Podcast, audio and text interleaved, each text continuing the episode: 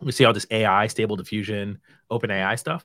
Like the reason for the, the, the sort of scale that's happening right now and just the AI generative stuff uh, is because open source. Like the trust is now validated by their contributions. Um, so might as well make the money when you can, but you just got to know what you're going to get out of it. Like you basically put a a ticking time bomb of when this project is going to die. They doubled their customer acquisition funnel just with the open source repo. I would say like the a lot of my career has been doing that 10% of what no one wants to do.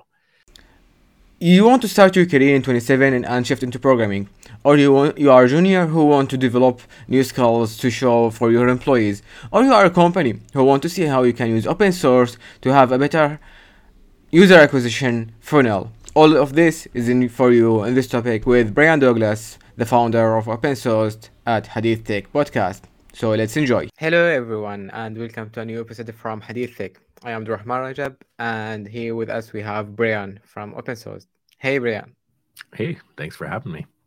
Thank you for accepting this invitation again, and I hope you are doing well. Yeah, like I am. I hope you are as well. Thank you for that. So let's start with the podcast with like asking you about uh, to introduce yourself to the people. Yeah, uh, so my name's Brian Douglas. I go by B Dougie on the internet, and um, recently I spent four and a half years at GitHub, uh, leading developer advocacy there, and uh, really just engaging a lot of open source and free users to leverage features that they didn't know existed on GitHub. Uh, I've taken that experience and turned it into running a, a, a full time startup uh, called Open Sauced. Uh, and the path uh, there is just to get people to do open source contributions. But really, the, the actual tagline that we just switched to recently is finding the best engineers in open source. Um, so happy to get into, into that, but also we can share more about my story as well. It would be awesome, like to listen from uh, about your story to start, like from the beginning. And how did you go to B Dougie from your that name? Uh, B Dougie. I mean, first name's Brian, last name's Douglas. Um, I actually, so when I first my first engineering role, uh, I was working in Orlando, Florida, and there were on the engineering team there was about ten engineers, and it got to the point where there was the fifth engineer was named Brian. Um, so there were so many Brian's, including the manager, that we all just went by our our GitHub handles. And my GitHub handle at the time was B Dougie because in high school, kids used to call me Dougie because I, more of my background, I actually have a twin brother. And uh, so they would always call us Douglas and sort of distinguish us. I was I was Dougie um, for for a while as well. So um, yeah, that's that is the that's the name of the story. That's an interesting name and interesting story. Like, uh, I would like to know about your background as well. Uh, you don't have a computer science background, and you started into coding from like a really interesting story. Would you like to share that with the audience?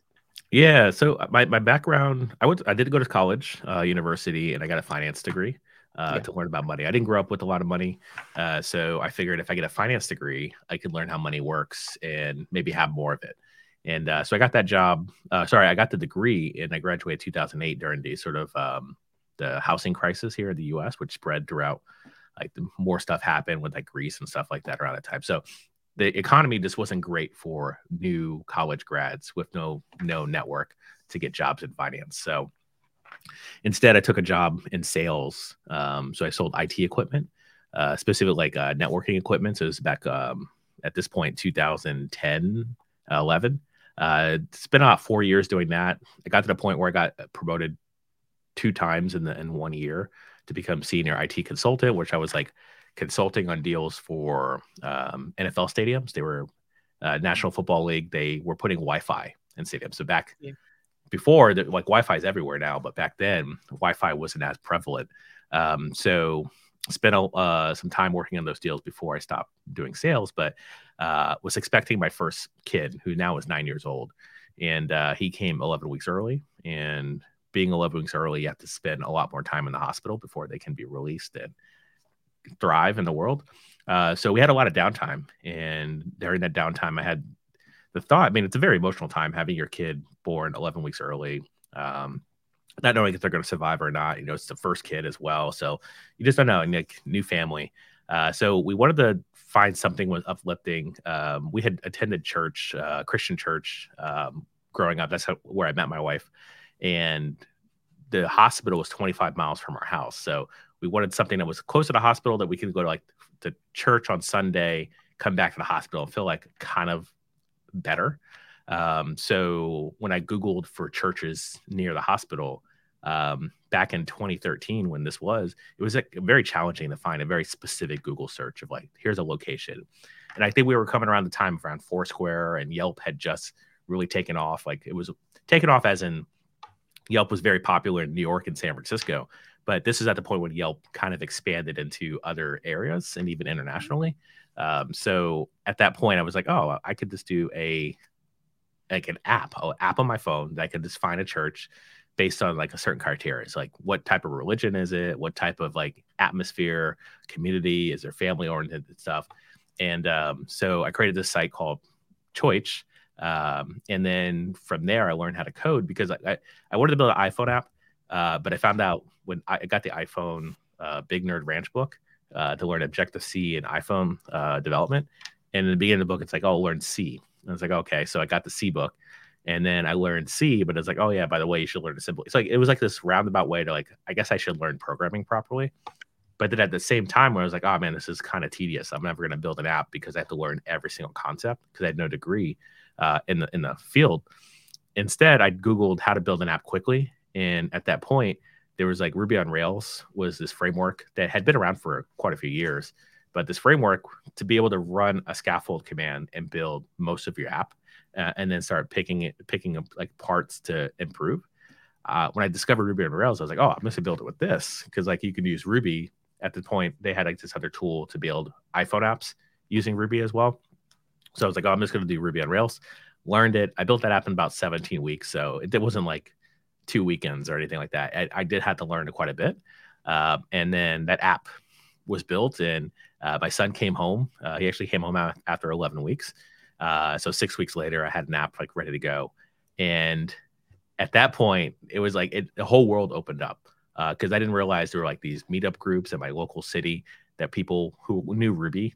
It was called the Tampa Ruby okay. Grade they, they had these events every Tuesday, and I was like, oh, well, actually, it was once a month, and I, would go to it and I'd meet other people who are interested, and then I learned this whole ecosystem of like engineers who don't have degrees or don't have uh, a computer science background are getting jobs that are making more than I was making in sales. So at that point, I was like, oh, you know, I'm gonna get a job because I didn't want to do sales anymore. I wanted to be home with my kid. Uh, I ended up getting a job writing code uh, from going to these events. That's really interesting, and it's really like important for people to like engage with community and see how people are doing in their let's say community and local communities. From that point, I would like to hear like from your side and uh, how someone can empower like let's say less representative communities in their uh, region from your point of view. Yeah, sorry, less represented. What do you mean by that? like i mean let's say um it's it could be like black people or it could be people of color and from different let's say um uh, colors yeah yeah i mean i think that really starts with finding your community so it, it's zooming out like when you look at the tech landscape the majority of the tech is, is white males uh, west coast us uh, obviously, there are international folks who come through on H-1B ones, or people who um, are from other backgrounds that were very focused and went to Ivy League schools, stuff like that. So obviously, there's like there's diversity, uh, but the, the the number of diversity it's it's it's it's shockingly low. So, uh, and I think that number is like it's increased in the last ten years since I've been in tech, uh, but it's not increased by leaps and bounds. So. Yeah with that being said, like if you are an underrepresented person or a minority in tech, so whether you're a female or whether you're from the Middle East or whether you're a Black American, like there's organizations that are out there and like they're like a quick Google searches away. And I think a lot of folks spend a lot of time funding, um, like donating money and donating effort in uh, in these institutions. So uh, my like a lot of folks like me in, in particular, like I didn't really put a lot of focus uh, into those organizations early in my career because uh, I didn't know what I was going to get out of that, uh, or if that was even needed. Because I was I was I was joining tech at at the age of 27, uh, which is not like entirely too old, uh, but it wasn't like I was 19, you know, getting my first like good look at writing my first app or anything like that. Starting my own startup, um, so I, I, I had a, a, whole career. Uh, but what I'm what I, I guess what I'm going to say is like I would honestly I would seek out those organizations if you fall within one of those crowds because uh, there is definitely strength in numbers uh, and that sort of network that you get if you go to an Ivy League school. So if you went to Harvard or Stanford, you have a network that you will always have the rest of your career because you went to a school, you you made friends, you made connections to future CEOs, uh, and it's the same thing with those organizations. So obviously, it's a different degree, but when you're when you're rubbing shoulders with similar people at the same time that you're coming up, you have so you're you're strengthened by having the similar experience and similar backgrounds. Uh, so I, I, would say like diversity in tech, it's a strength, and it's a strength yeah. for the people who who participate in it. So um, me in particular, I joined an organization, organization called DevColor, uh, which is uh, Black engineers out here in Silicon Valley. It's spread out to international and online as well. But uh, what I'm getting at is like joining that organization, I was able to ask questions of like, hey, I'm going to interview at this company. Like, what should I prepare for? And a lot of times, like when you go to Google or you go to YouTube and you find like the general advice, it is generally general advice because uh, you have to get advice to the most amount of people. Um, but when you ask people who've done it before, face to face, in person, or, or, in a community, you get different responses. So, like one thing I, I learned early in my career is how much people were getting paid. Uh, so, like I, I talked to someone at Netflix who, from just being part of community, asked, and he flat out told me like I make four hundred twenty thousand dollars a year, and in my mind, four hundred twenty thousand US. In my mind, I was making not even a quarter of that and I was yeah. also working in the same city in San Francisco. So once I had that information, I was like, oh wow, you could actually make more than I'm making now, uh, and just be like a regular senior engineer. I'm like, wow, okay, that changes the entire game for me. And I think when information is shared freely like that, um, everyone benefits. Obviously, employers they they don't benefit as much because now everyone knows how much people are getting paid. But I don't know if that is an entirely a problem because employers will figure it out. They've got money. Um, the market has to has to sort of shift uh, once once uh, once people start entering tech and start getting their jobs. Like eventually, people will start getting the median, the average salary. So uh, hopefully, I answered that question. I don't know if I really answered it um, to your liking, yeah. but yeah. Yeah, it's really nice. Like uh, from me, I would I was like thinking about something like for more focused on the Middle East, but like hearing a story from let's say um, a USA or someone from uh, the USA, it would be much like it would be beneficial. Here I have like a question about like the open source community since you are talking about big yeah. data and how salary. I, I wanted to, yeah, yeah, sure. we can get to open source, but I wanted to mention something you, you mentioned earlier before we even hit record, which yeah. you had mentioned Amjad, Amjad, the CEO of Replit, yeah. who's who's based at the he, he's not based in the Middle East. He comes from the Middle East. He got his career start. He went to school out there, but he's like a, another story of connections and community, um, where all he had to do was just hear someone else succeed and someone else have a path and then that yeah. made a path for him um, so it, it, it when you think of like underrepresented folks like i also think that you should think of like location and regional as well because now we yeah. have this sort of influx this generational shift of how engineering and open like not open source well open source as well but just people getting hired now location is not a limitation now bandwidth yeah. is a location is a limitation so like if you have internet that you can com- that you can basically talk with your coworkers uh, if you don't mind waking up a little earlier or staying up a little later like you now can have a job based out of san francisco so yeah. with that being said like but no one unless you listen to podcasts like this or you follow the right people on twitter you don't know that's a possibility so then you go on with life of like i wish i could be a pr- computer programmer i should move to the us when now you don't even have to move to the us to to be competent and, and competitive. Yeah, you can like do it everywhere since it's like I think this is like moved after the COVID. It became like a possibility since like most of companies like moved to remote like work. Yeah, yeah, and there's a shift of people tr- thinking, okay, we're gonna move back into the office because like we we benefit whatever reason. Like maybe there's like a lab that you have to do some hardware programming on. Like that makes sense. But like for the company I'm working on, Open Sauced, my entire team is up before I even wake up. like yeah. we have folks in Romania, we have folks in Egypt, we have folks in Brazil. They're not in San Francisco. And the yeah. reason for that is like because of open source, like we have access to talent and skills that don't necessarily have to live down the street from me. As long as like I'm okay, like I'm, I'm i wake up early. I woke up an hour ago or two hours ago. Uh, so that means I'm up when my half my team's already up. Uh, and then they've been up for like four or five hours already at that point. So I guess what I'm getting at is like the the access to to tech has not has never been closer.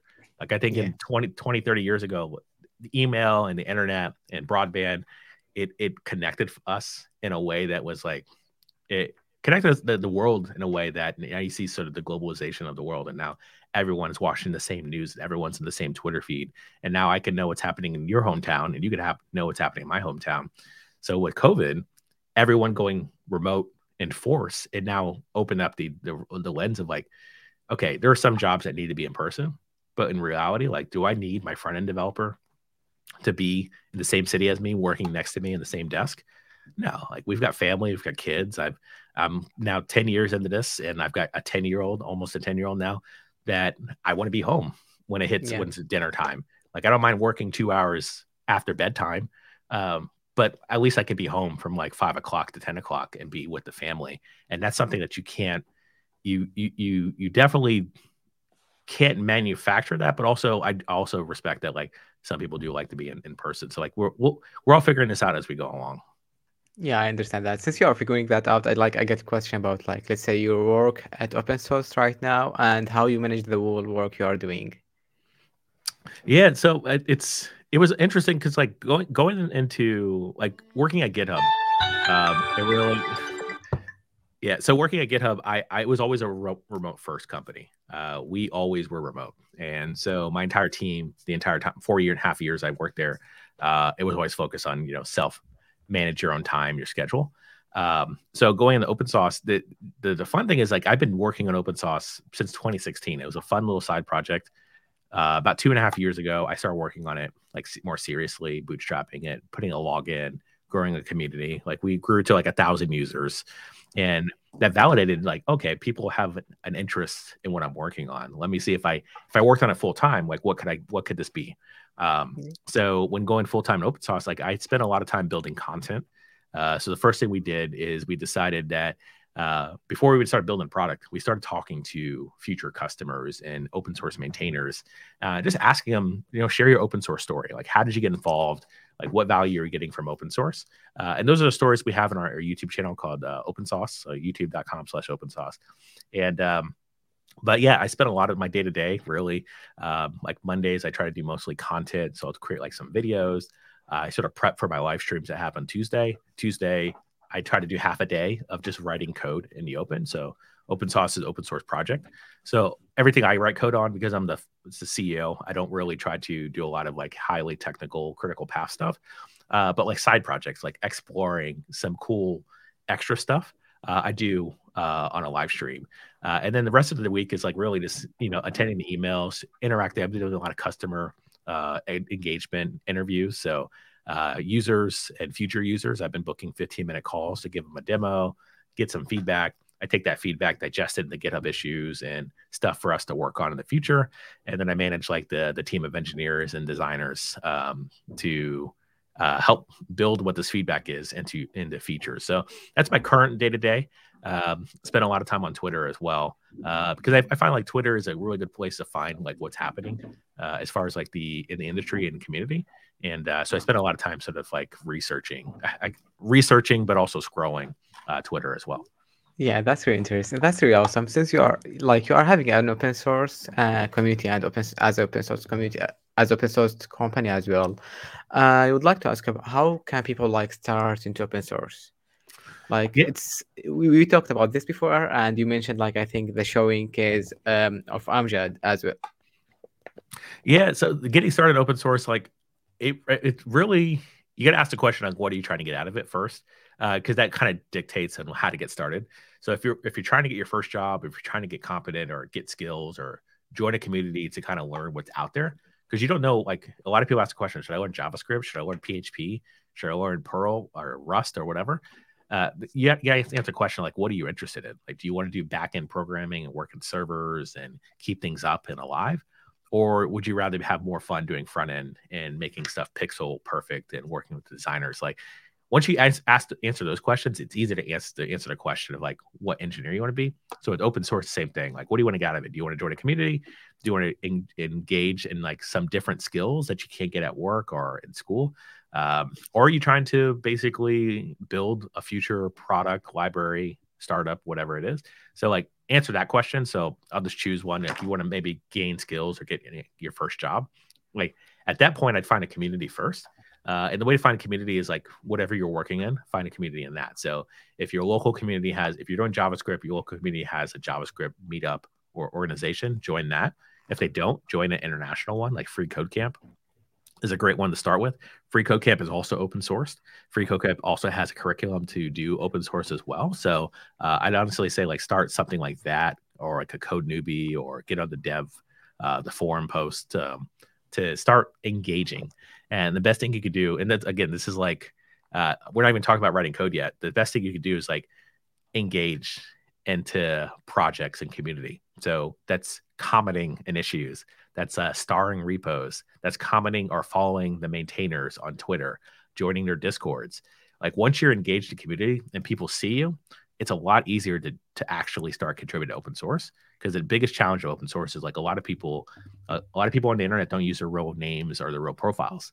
So if you come to my profile i don't know who you are i don't know what you look like i don't know if you're a real person. Uh, and then you're like hey i want to get involved like cool join a community. And you're like no i actually want to work on something. Well I can't give you any work to work on because I don't know if you're gonna you're gonna disappear next week.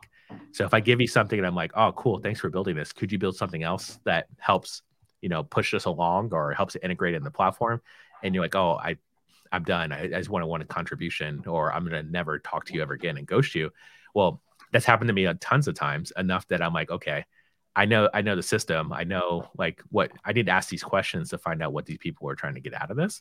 So then I know to set my expectations that if they don't want mentorship, if they don't want to be part of the community, then I, am probably not going to be investing any time or effort into them. So I, I you got to first be willing to like be investable, um, and then that helps you get integrated in community. So like a lot of folks, they search through tons of good first issues, which usually is going to be the answer that most people give is like, oh, look at stuff you use. Go find good first issues in the repo. Um, which you can like good good first issues.dev like that's a good place to find a bunch of issues based on your interest and likeness. But that's like a, it's it's like honestly saying like hey do you want to be a chef? Here's a knife. Good luck like you don't like you need to give them something to like lead them into that point so like you go to chef school or you go to community school or you you join a community you work at a restaurant it's the same thing as a developer you either work at a job you join a community or, or you you go to school to learn how to be a developer. Uh, and in open source, you've got to. It, it's all about community. It's it's more than just being able to see the code.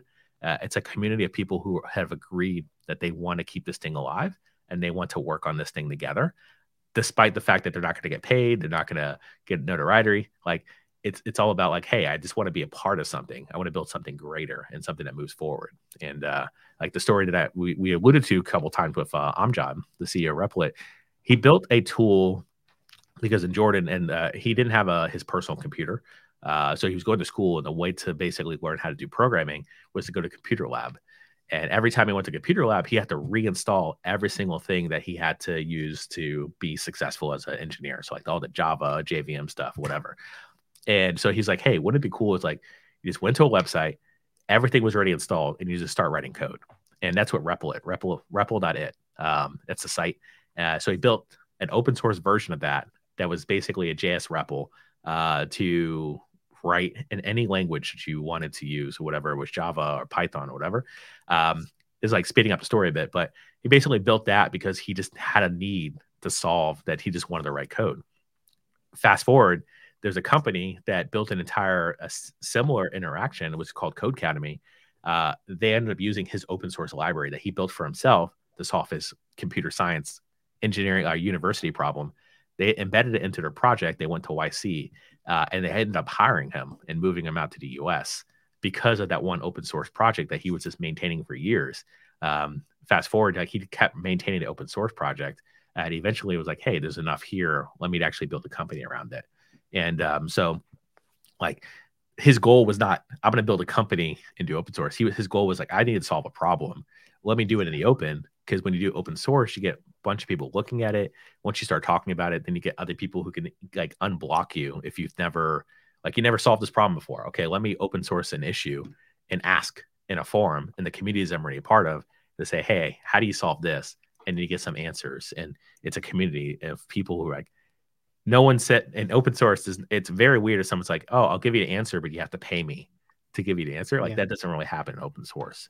Um, which is the benefit of open source, but also it's like open source is not the end goal. Like a lot of people want to get make money from open source, get sponsored, become maintainers to work on things full time. But the end goal is not really that. The end goal is like you want to use open source not for a means to an end, but a stepping stone to something else. So a lot of people end up taking jobs at Google and Facebook and and um, Amazon because of the open source work and because of the notoriety and like their their their ability to continue to contribute and provide to society.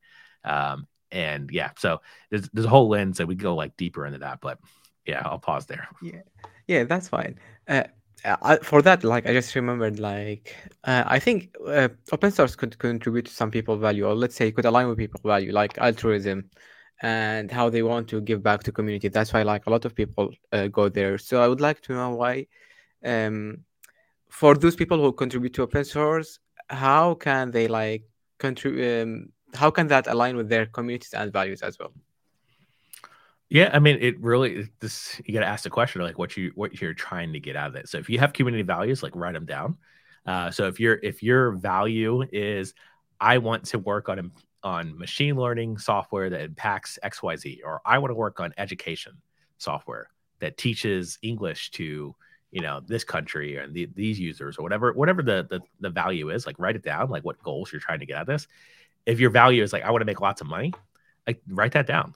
Because uh, like those one value like making money uh, as an engineer is like it's okay to make money. Yeah. Uh, and if that's the goal like I, I, see a lot of open source contributors and maintainers they become an expert in the craft so well that then they start teaching it and they start consulting and contracting. So uh, I, I work with the team who built our landing page actually and they're based out in serbia and um, they are really excellent engineers. They just happen to be in a country that I've never been to and never had any awareness of uh, but they do really good work. Uh, and they do all that in open, and uh, they worked on our project in open source as well. So, with that being said, like now they have the our landing page, they can they can leverage that on their their resume, their cover letter, their next consulting gig, and say, hey, we built this thing. We, we can validate ourselves. Tech, reach out to this maintainer. So, with that being said, like. like write down your, your your values and what we were trying to accomplish. I'd say like free code camp I'd mentioned earlier like it's literally teaching the entire world how to code. Uh, it's a free curriculum. Uh, it's all self-paced, and there's like you can join a local meetup to stay engaged and accountable. But the the real the real miss on most people who are learning how to code and most people want to get it open source is showing up. And I mentioned before we hit record, like 90% of success comes from the showing up. Um, and if you can just show up uh, and show that you're you're willing to work and willing to participate and part like be a contributor to the community or, or the project, uh, but also show up and be consistent about it. That that goes like miles beyond of like what most people are doing. Most people are just going and trying to get a transactional experience of like, okay, I'm going to learn this thing. I'm going to get this answer from this community, and then I will leave forever. You will never see me again. And it's like there's a lot of social anxiety. I totally understand. Like, not everyone's an extrovert. Not everyone's really good with social interactions but I think if you could work on just that one part of the social interaction of like just showing up, uh, and this is the thing I, I, so this is the thing I actually I I, I was leading DevRel at GitHub, and I learned this thing actually from uh, uh, another founder, now founder, a former coworker at GitHub, and he would make it a, a, a point to do one tweet a day and one comment a day. And yeah. the one tweet is basically like you're you're actively engaged, you, you're like sharing something, contributing something to the conversation. But then commenting is something that like you you can have a, a, a YouTube video with 100,000 views and it has 10 comments. Like commenting is something that not a lot of people do. Uh, and you always see the same people do it over and over again. But most comments, like even on YouTube, like they could be like off subject or negative. But if you could be that one person that does a positive comment, like you stand out so much further above everyone else, which is why I push for it. If you want to be involved in open source, you want to find a project, yes, find good first issues, but also try to engage, like ask questions, be like be supportive, like go into PR and be like, hey, this looks good. This looks like good code. Um, like it's um, I would say like the a lot of my career has been doing that 10% of what no one wants to do. So like yeah. when when like I do, I comment, I, I'm positive, I show up on people's PRs with reviews and stuff like that. Uh, but also in my job, like when I first learned how to code, no one wanted to do front end JavaScript code. Like now, for whatever reason, front end JavaScript code is like it is it. Like most juniors, uh, bootcamp grads, they they come in and they're like, oh, I want to do React. I want to do I want to do design system work in, in JavaScript. But 10 years ago, that was not the case. Like no one wanted to do JavaScript. It was the ecosystem was not what it was today. Uh, so in 2013, I learned how to do JavaScript. And then we are using this tool called CoffeeScript, which is like JavaScript, but it was written differently and it was like compiled. Um, so I converted all our CoffeeScript to JavaScript because CoffeeScript was it wasn't maintained, like no one was really supporting it anymore. Uh, so I switched to just native JavaScript, and I learned so much doing that to the point where I learned how to do React because he had a project like, hey, we have a JavaScript project. Why don't you try React? It's like it's new. I learned that in 2014, and I learned React early, so early that I, I'm I've I can consistently ship out React code. Um, 10 years later, like not well, eight years later at this point. Um, and now React is like the thing everyone wants to learn. So I just when you're early and before everyone else, before the party is really popping, uh, you tend to know you see a lot more and you tend to know a lot more. Uh, and you tend yeah. to have like more of like a um, like more wisdom when it comes to approaching different things. Um, so anyway, uh, yeah, I, I, I seem to be rambling on this point, but yeah. That's that's fine. Like it's always I think the first movers who have got like the most out of something because like they see stuff like differently, let's say, and they have a different perspective on that.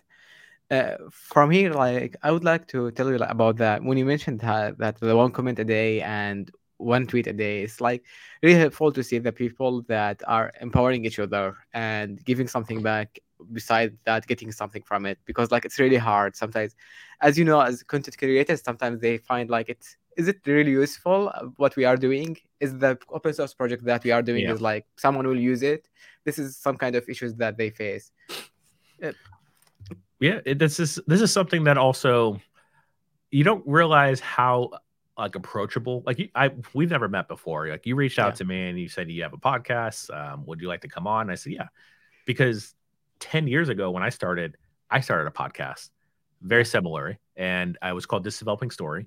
And I would look for all the people I looked up to. So engineers that I saw were doing really cool open source things or worked at a, a company I wanted to work at. I'd reach out to them, say, "Hey, I do a podcast. Would you like to come on and and talk with me?" and um, excuse me, and yes. I sp- I built an entire network of people who I'd never met before, and just asked, "Hey, would you like to come on my podcast to to have a conversation of like three questions?" I'd only ask them three questions, which was, "Who are you? How did you get there? Uh, and what are you working on?" Um, so, and like the second question is really what I wanted to know is like, what was the secret sauce of like how you got to where you are today? How'd you get that job at Netflix? How do you get that job at Facebook? like what did you work on to get noticed in open source and it was really enlightening because what i found out is most people are kind of like most of us are like the rest of us is like the, the quote i use most people this happened to tinkle like tinker with something or they had a problem at work and they're like oh let me solve it. And it turned into like building an entire open source ecosystem of like testing or tooling or javascript projects. And then that's what really took them off. Like like there's a um, it's weird in like in in in the engineering world where you only have like you really have five to ten years uh, before you end up getting to a point where, well, you have five to ten years before you hit the point where like okay, I've now been promoted enough that I've like now I'm leading or I'm now the the the principal um, or the the staff engineer that's basically building and making all the decisions, and and or you just become like this a regular engineer. Like you could either just like continue to ship code, clock out at five o'clock, which is totally fine. Like that's that's totally fine. But if you're really engaged in doing open source and contributing and doing podcasts and like talking to the community, there's like it it's literally every five years you see somebody who sort of like you see them at every conference or every podcast uh, and they hit like their 100,000 subscribers or whatever it is and then like they ascend into like okay I've made it. Now I'm like off into a cloud doing whatever I want whenever I want. Yeah. So what I'm getting at is like like the acceleration curve of being like joining engineering, it's like two years.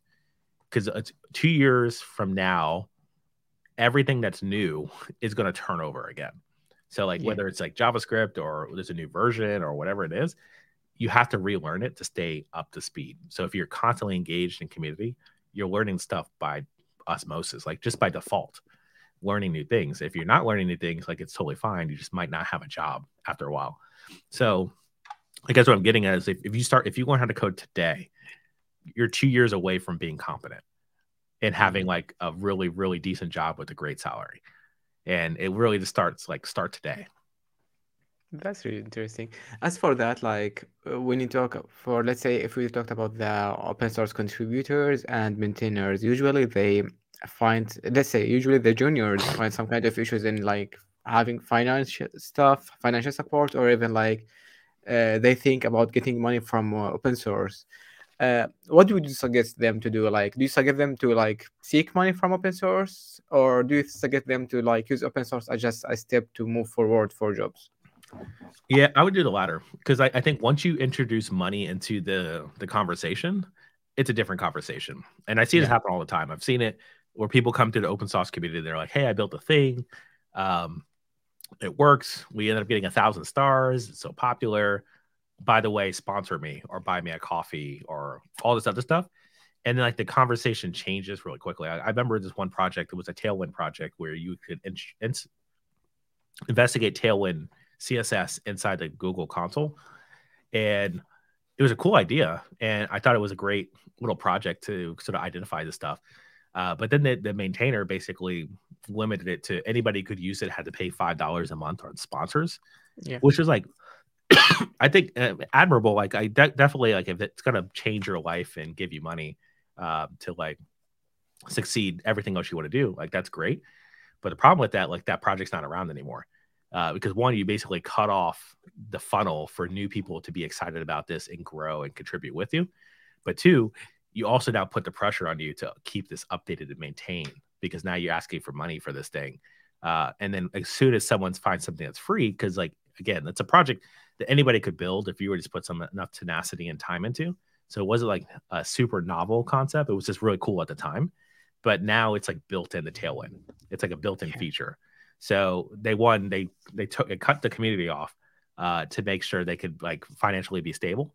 Uh, but also you're rolling the dice because if he didn't pay, like if he didn't charge for it, it also would have been part of the, the regular suite instead. of that tail, tailwind.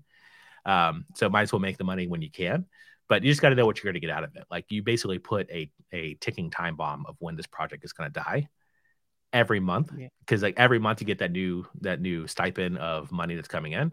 You have to also ship like Something features that. that will support. Yeah. Okay, I will still pay for this thing. So if you're seeking to do open source to make money, uh, it's a it's going to be a long slog unless you already have an idea like definitely yeah figure it out do a sponsorship that's fine. But if you're starting for nothing or you just like just learn how to code recently my recommendation is like do it for gaining skills.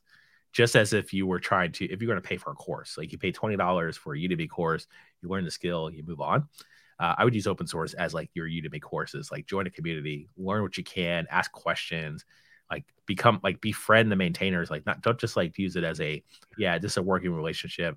Uh, thanks for your answers. I'm going to disappear again and which is it's pretty much the norm when it comes to open source. Uh, but if you like show up stay consistent like take that mentorship befriend the maintainer like that becomes way more valuable because when you get that job and you're working your nine to five and you're like oh i have this problem. I don't know how to fix it. You could always ring up that maintainer like hey I've, i have a question like I don't know how to do this thing. Could you like walk me through this? Like that's a relationship that you'll have forever to be able to have a friend to talk through and unblock yourself, as opposed to like, oh, I I'm not part of that community anymore because I got a job, or yeah. I got paid, so I'm gonna I'm gonna remove myself. I think it's always like about let's say human connections, even if it's for open source or technology. Like, because the code you are writing, it will be outdated like few years later, but the friendship that you are making in the open source community will stay like forever. You don't know how it will turn in the future. Yeah, hundred percent. Yeah, that's awesome. Uh, for that, um, since you are talking about the open source maintainers and how people like can step into the open source, then move like to another thing, for companies, how they can find the best open source maintainers for them and recruit them. Yeah, um, so I mean that's going to be Open Sauced pretty soon. Um, yeah, yeah. So I think there's like um there's definitely a trend that we're seeing. There's a there's a whole generational shift that's happening right now. So in open source, like 30 years ago, open source, 20 years ago, open source was all about okay, this is how it works. Everything's free. It's open. You should be able to download software for free. Free so- software foundation, like all this stuff that existed. Um, it existed for good reason. Like we wanted to make it so Linux was an like was a realistic solution against Windows. Like if you didn't have the hundred bucks to pay for the Windows license to have Windows on your computer, you, Linux is a valuable option. Whole ecosystem around that. That has now been ingrained so much so that we had to have AWS, we have Azure, all built on top of Linux um, cloud and servers and stuff like that. So we've arrived, we made it. Now there's a shift in open source where now it's not just about Linux servers and, and doing like really complicated stuff in, in open source, but now it's like that design system that's building this StreamYard service that we have right now like that's open source. The stuff that you when you go into Twitter uh, and looking all the UI and all the buttons and like the interactions and Scala, like that's Open Sauced. So now we're built on like the entire web is now built on open source technologies and non-proprietary stuff because the truth is open source it moves faster than proprietary stuff. So with that being said, if you're looking for like the best engineers in open source, uh, we're building open source specifically to go through open source projects, find out the people who are really the movers and shakers, the folks who are creating new projects, and identifying them. And then the the folks who want to opt in, similar like LinkedIn, you want to opt in to get reached out to by companies and engineering managers, uh, and saying like, "Hey, your skill set and this technology is actually what we need." Uh, forget the interview process. Like, do you just want the job? And that's what we're, we're aiming to do. Uh, we want to be able to showcase your skills as an engineer without going through like weeks and weeks of whiteboarding or weeks and weeks of interviews. Because uh, now going back to our original, our, our, earlier conversation around the shift of engineering is now global, where I can yeah. hire people from Egypt and Romania and Brazil and Nigeria and not feel like I'm missing out or that I don't know if I have the competent contributors or the right engineers on my team because I can go look at their code. If they're doing open source, I can go look at their PRs and be like, oh, wow, this person knows what they're doing. This is actually a good contribution. Looks like they're consistent here and they do this and they're in this community. Like that is now another lens that we can look at as we see the more the approach of like, okay, everything's remote. Like the trust is now validated by their contributions. So if you're yeah. looking for the, there's a joke around like um, all these new technologies they come out, and then the joke is like now you need three to five years of experience. Like if someone wants 10 years of experience of React, you're asking for a core team member. And that's a hard ask because if someone worked at Facebook for 10 years working on the code to every the entire world's front ends are worked on, uh, there's a very hard chance they're going to come and work for you unless there's another thing you're offering, whatever. Um, but if you want to find someone who's done 10 years of React, you can find that through open source. And uh, we're looking forward, we're actually be shipping uh, custom open source profiles at the end of the month where you can go log into Open Sauced, highlight your contributions, and generate your resume. Uh, so and now, and, and we're not focused on recruiting, but if you're an engineering manager, or if you're a founder of a company looking for certain skill sets to join, like apply to your team or to ha- add to your team, uh, you could do that through Open Sauced. So looking forward to hopefully sharing that uh, in the next couple weeks. That would be really awesome feature for people, like even for engineering, uh, for founders, so they can like find the people that uh, match their skills need the most. Uh, from this point, like I just like get a, a question about Open Sauced itself. Open Sauced is started as a open source community, and it's for moving right now to like a full time. You are moving it to full time job and to a company. Um, how do you make it stable, like financially? Financially stable? Yeah, that's a good yeah. question. Uh, so we uh, the quick question is that we we did we took some funding from angels. Um, yeah. so in the startup world, um, you could you could go bootstrap. Bootstrap meaning that you basically fund it yourself. Uh, you don't take any sort of outside funding. You own 100% of the project. Um, earlier this year, before leaving GitHub, I actually reached out to a couple former CEOs of GitHub, um, as well as some founders as well, uh, who are very involved in the open source space. And I asked them basically, "Hey, I have this idea I've been working on. Would you invest in this?" Uh, so we took some investment money uh, to basically sustain ourselves for the next two years. Uh, and build a project that it will be usable uh, for thousands of, of users. So um, we've also just recently added a Stripe integration. So if you are a team and you want to get insights into how your team's doing in open source, uh, you could sign up. Uh, its pricing's on the, the homepage. It might change, but today it's 100 bucks a month, and you can now manage your open source through Open Sauced. That's really awesome. As from this point, like since you are, let's say, building a company on top of open source and empowering open source community, how you see the future of open source itself? Yeah, the, the future of open source, I think. So that, this is it's it's definitely in my pitch, and this is what I pitched the same investors that I mentioned before. Yeah, is that the percentage of people who do open source is it's pretty small. Like GitHub has 94 million users on the platform. Uh, about 280 million repos are open sourced on GitHub. Of those repos at a 280 million, 230,000 have more than five contributors. So that means that's telling me that like most of the projects that are open source are just open source for just looking at source code, not for yeah. collaboration, community contribution. And when I see the vision, like that's 0.01% of all open source projects on GitHub have more than five contributors. So the future is like that number goes to 1%.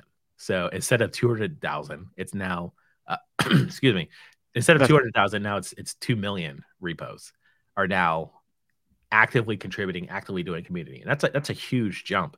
Uh, and that's the, that's the future. It's like, we want to see more contribution. We want to see companies choose to do open source first because it's a competitively advantage. Uh, because when you, again, going back to the, the conversation around open source, you move faster. Everyone's using open source in their projects. So if you if you want to be anybody or anything or ship like scalably, you're using open source software. So if you're yeah. using open source software and there's a whole community of people who are using open, are doing open source, you can now be competitive in hiring. You can be competitive in scaling, competitive like shipping your roadmap, competitive in security. Because like once you're open source, everyone can see the code.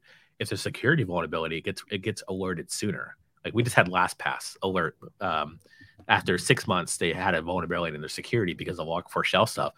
Like that was something that's been open source that's been it's been a solved problem, but now it's been a vulnerability that's been a was a backdoor for everyone to get yeah. encrypted content from LastPass. So um, the future is open source, and I see with um we see all this AI, stable diffusion, OpenAI stuff.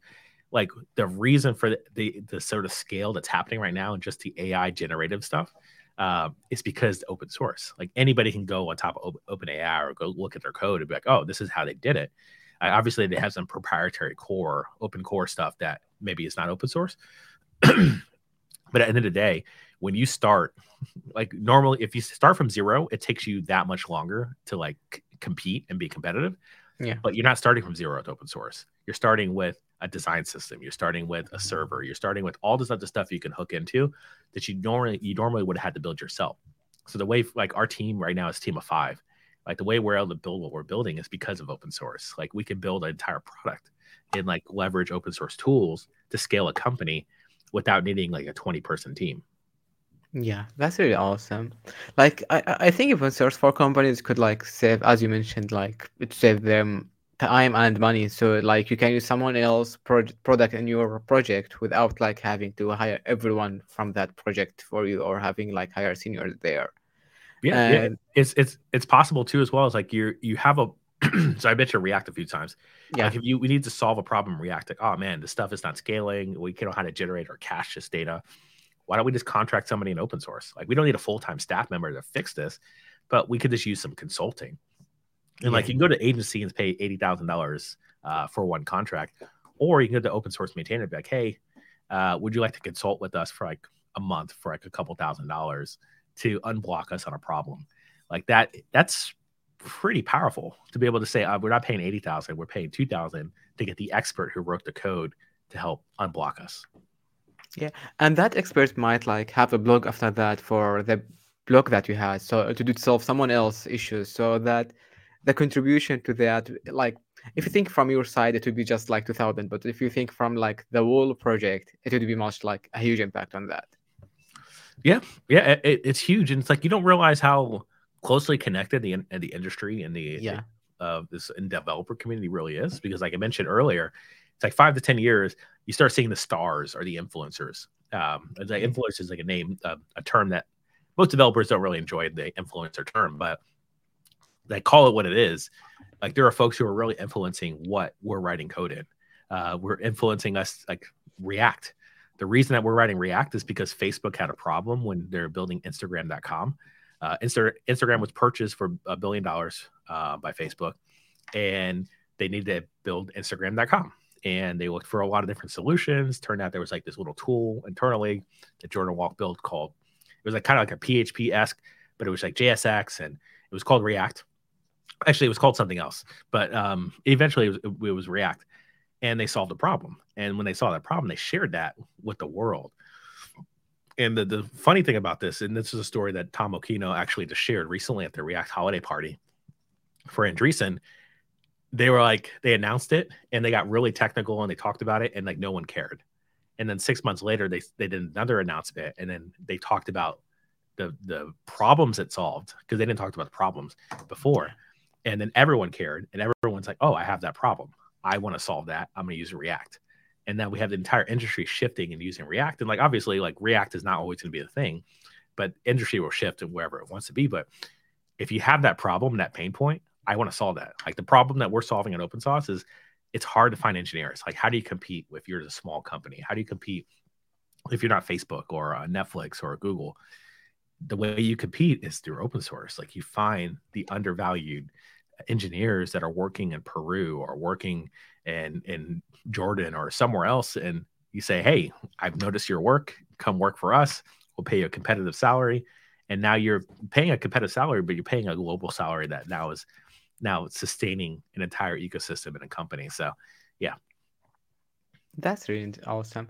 As for the open source, like the other thing that you can have from open source is like, as you mentioned, the contributors from different regions, and those kind of contributions can bring like new innovative ideas, or let's say new pinpoints that you didn't see or you don't know about that.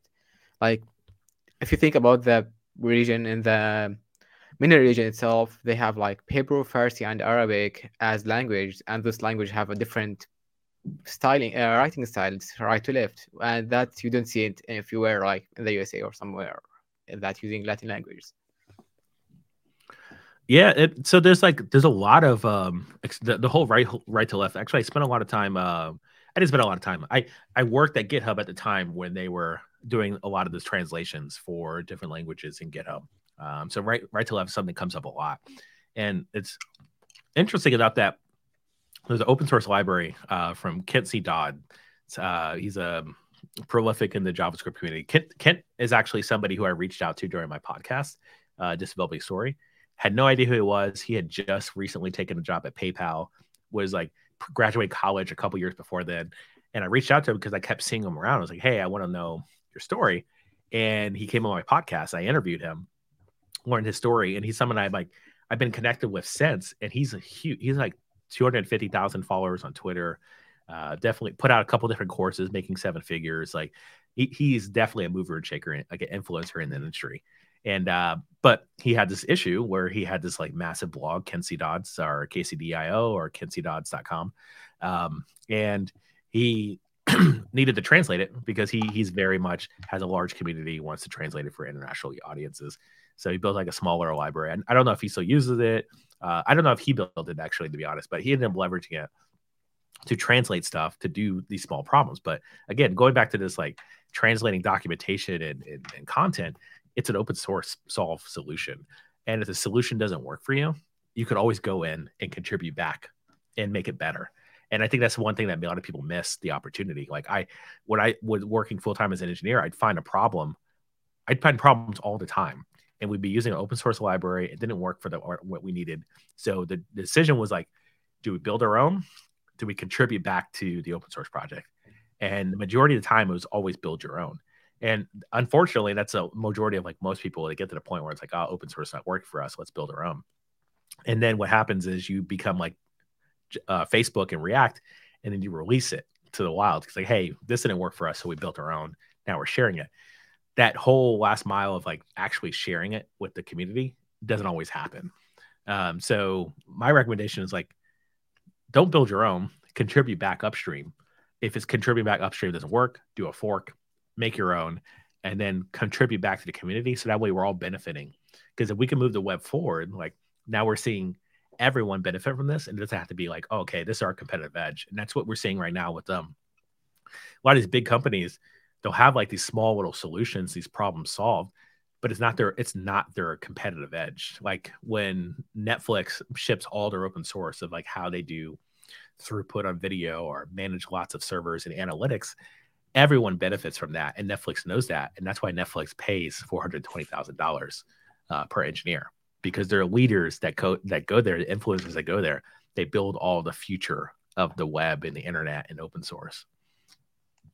That's really awesome. That's really interesting to know about like how the open source is moving from your perspective. Um, I think we are like getting to the end of the episode, and I would like to uh, get an advice from you for people uh, in general and specifically for companies and founders about the open source. Yeah, I mean, my advice is probably use it uh, and contribute back. Uh, there, I, I talked to a company uh, last summer, actually uh, August, and they were they had done zero open source enterprise company. They're doing some uh, machine learning to take PDFs and convert that into readable documents. And they, after like because OpenAI was actually Stable Diffusion, they um they took Stable Diffusion and built a AI generated uh, uh, library, open source library, to basically do that process automatically. And um, it only took them like two weekends to throw it together. It was like the CEO was a engineer, decided to build this thing, and then was going to open source it. They ended up open sourcing, and they talked to me. I was like, "Hey, this is what you do. It's how you set up your README." Um, they open sourced it, and they ended up getting a thousand stars in the first week. That's awesome. And yeah, and the the thousand stars is it's a good metric to kind of look at. But what was the real yeah. metric was is they were doing paid ads to get customers.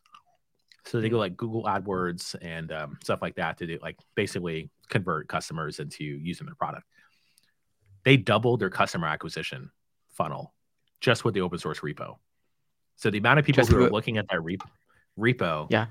was higher than what they were paying Google to look at their their website they're getting way more traffic to the website based on the open source repo. Uh, that company actually just announced last month they were acquired by Figma.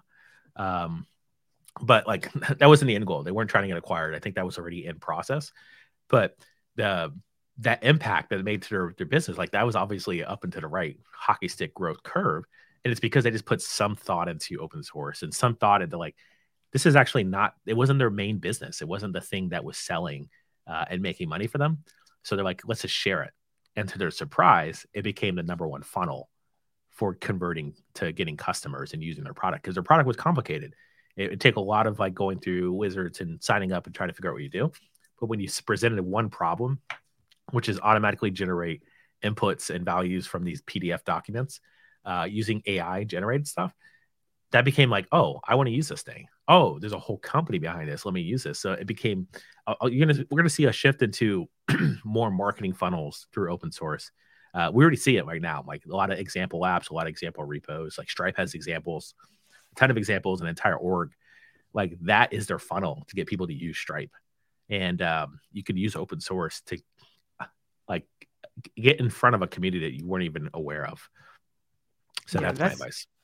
That's really awesome. It, like the most important thing is like the community that the people they are not aware about. So again, thank you for accepting this invitation for this podcast, and thank you for the people who are listening to our podcast and joined us today.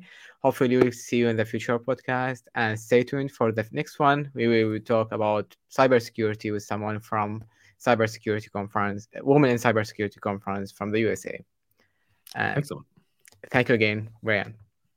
Thank you.